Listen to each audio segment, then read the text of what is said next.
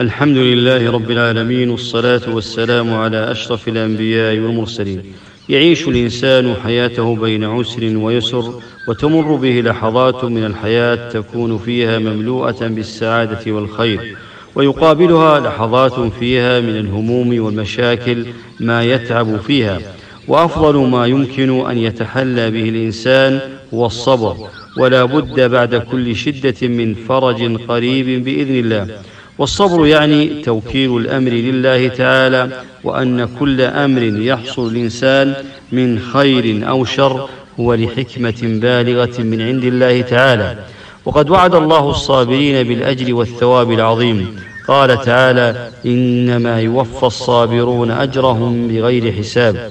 فلم يحدد الله جزاء محددا للصابرين وإنما هو كثير بغير حساب. يقول عليه الصلاة والسلام عجبا لأمر المؤمن إن أمره كله خير وليس ذلك لأحد إلا للمؤمن. إن أصابته سراء شكر فكان خيرا له وإن أصابته ضراء صبر فكان خيرا له رواه مسلم. والصبر يكون على ثلاثة أنواع الصبر على أقدار الله والصبر عن معصية الله والصبر على طاعة الله.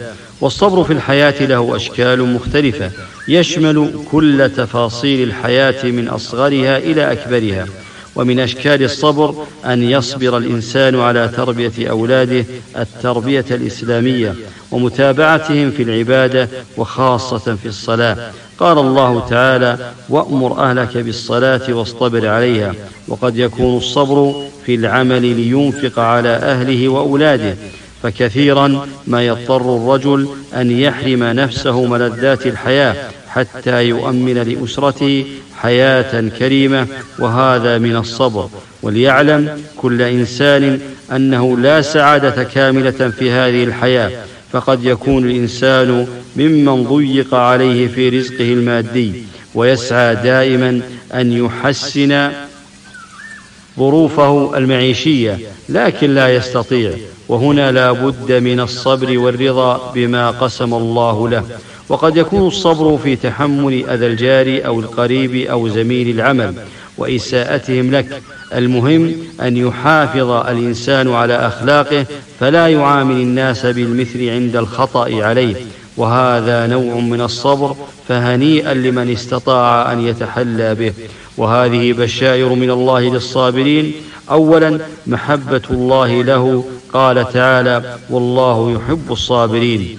ثانيا تحقق معية الله للصابرين. قال تعالى واصبروا إن الله مع الصابرين. ثالثا غرفات في الجنة. قال تعالى يجزون الغرفة بما صبروا. هذا والله أعلم وصلى الله وسلم على أشرف الأنبياء والمرسلين.